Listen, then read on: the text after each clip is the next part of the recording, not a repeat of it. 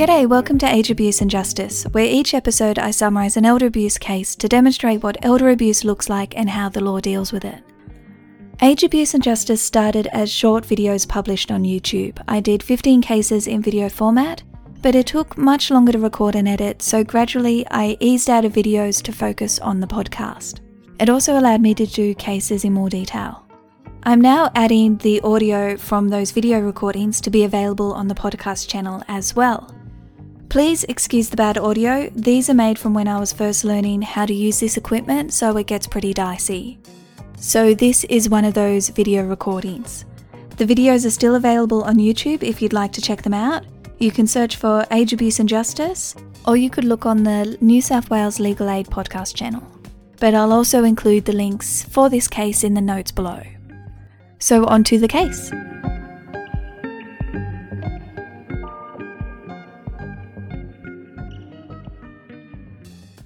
I'm going to take you all the way back to 1914 with this elder abuse case.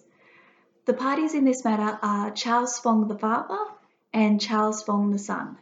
So I'm going to refer to them as the father and son to avoid confusion. In 1913, the father owned some property and the son was lent, renting it off him and using it as a hotel. The time had come for the lease to be renewed and the solicitor was instructed to prepare a new lease. An appointment was made for the son and father to sign it. The appointment was for Monday, the 15th of September. The night before the appointment, Mrs. Spong, the father's wife and the son's mother, died. On the morning of the appointment, the son was driving along when he saw his 77 year old father walking along the side of the road. He picked his father up and they drove back to the hotel where they had a conversation. What was said in that conversation is not certain. So the son has his accounts of what happened during that conversation, but by the time it got to court, the father had no recollection at all of what happened that day. So his evidence wasn't available. What is known was that the son phoned the solicitor and said to him, My dad doesn't want to lease me the land anymore, he wants to transfer it to me. And he instructed the solicitor to prepare the transfer. Straight after that, they drove to the bank where they got the title deeds to the property. While they were at the bank, the son was also authorised to access all of his father's accounts and basically deal with his father's money. And then after that, they drove to the solicitor and they both signed the transfer.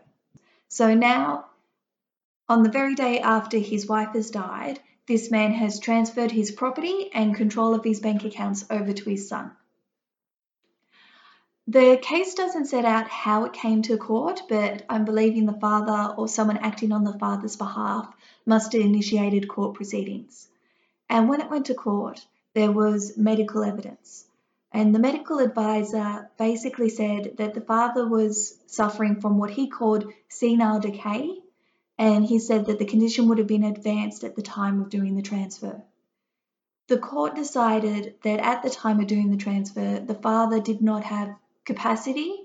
Um, he didn't even have capacity to do any business transactions, let alone transfer all of his property to his son. The son wasn't happy with that decision, so he appealed it to the High Court of Australia.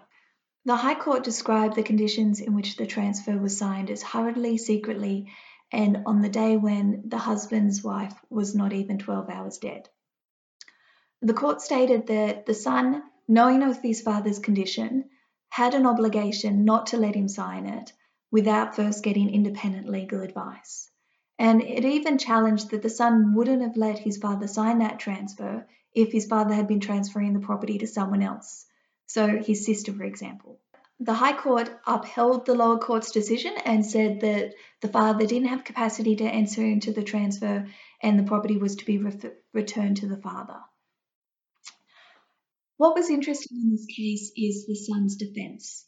So the son's argument was that he suspected that his sister and her husband, who the father was living with at the time, were taking financial advantage of the father. And he said that he was doing this to protect his father's interests, basically. And it's an interesting argument because we've seen it way back then in 1914 and we see it today. It's a common argument where, which boils down to I took all of their properties so someone else couldn't. It's interesting to consider whether the son really did have his father's best interest at heart. It's hard in these cases um, to believe that when you think that by this stage that it's got to court, the child would have been asked to transfer the property back, that there would have been negotiations trying to get the property back in the father's hands. So to argue that they were only doing it for the father's best interest is hard to believe now that it's in court and you've got solicitors involved. It, it doesn't really give much weight to that argument, uh, but still, it's something that needs to give be given consideration. So I think this case goes to show that elder abuse is something that has been with us for decades. It's all the way back to 1914 we were seeing it and we're still seeing it today. And the way it happens, this transfer of property is also quite common. So maybe something we need to be looking at is why it can still happen. Is there something the law should be doing to prevent it? Is it something we should be doing? I think it's worth looking into. So I that was my case for today. Um, I hope you enjoyed it, and I hope you'll join me for the next one.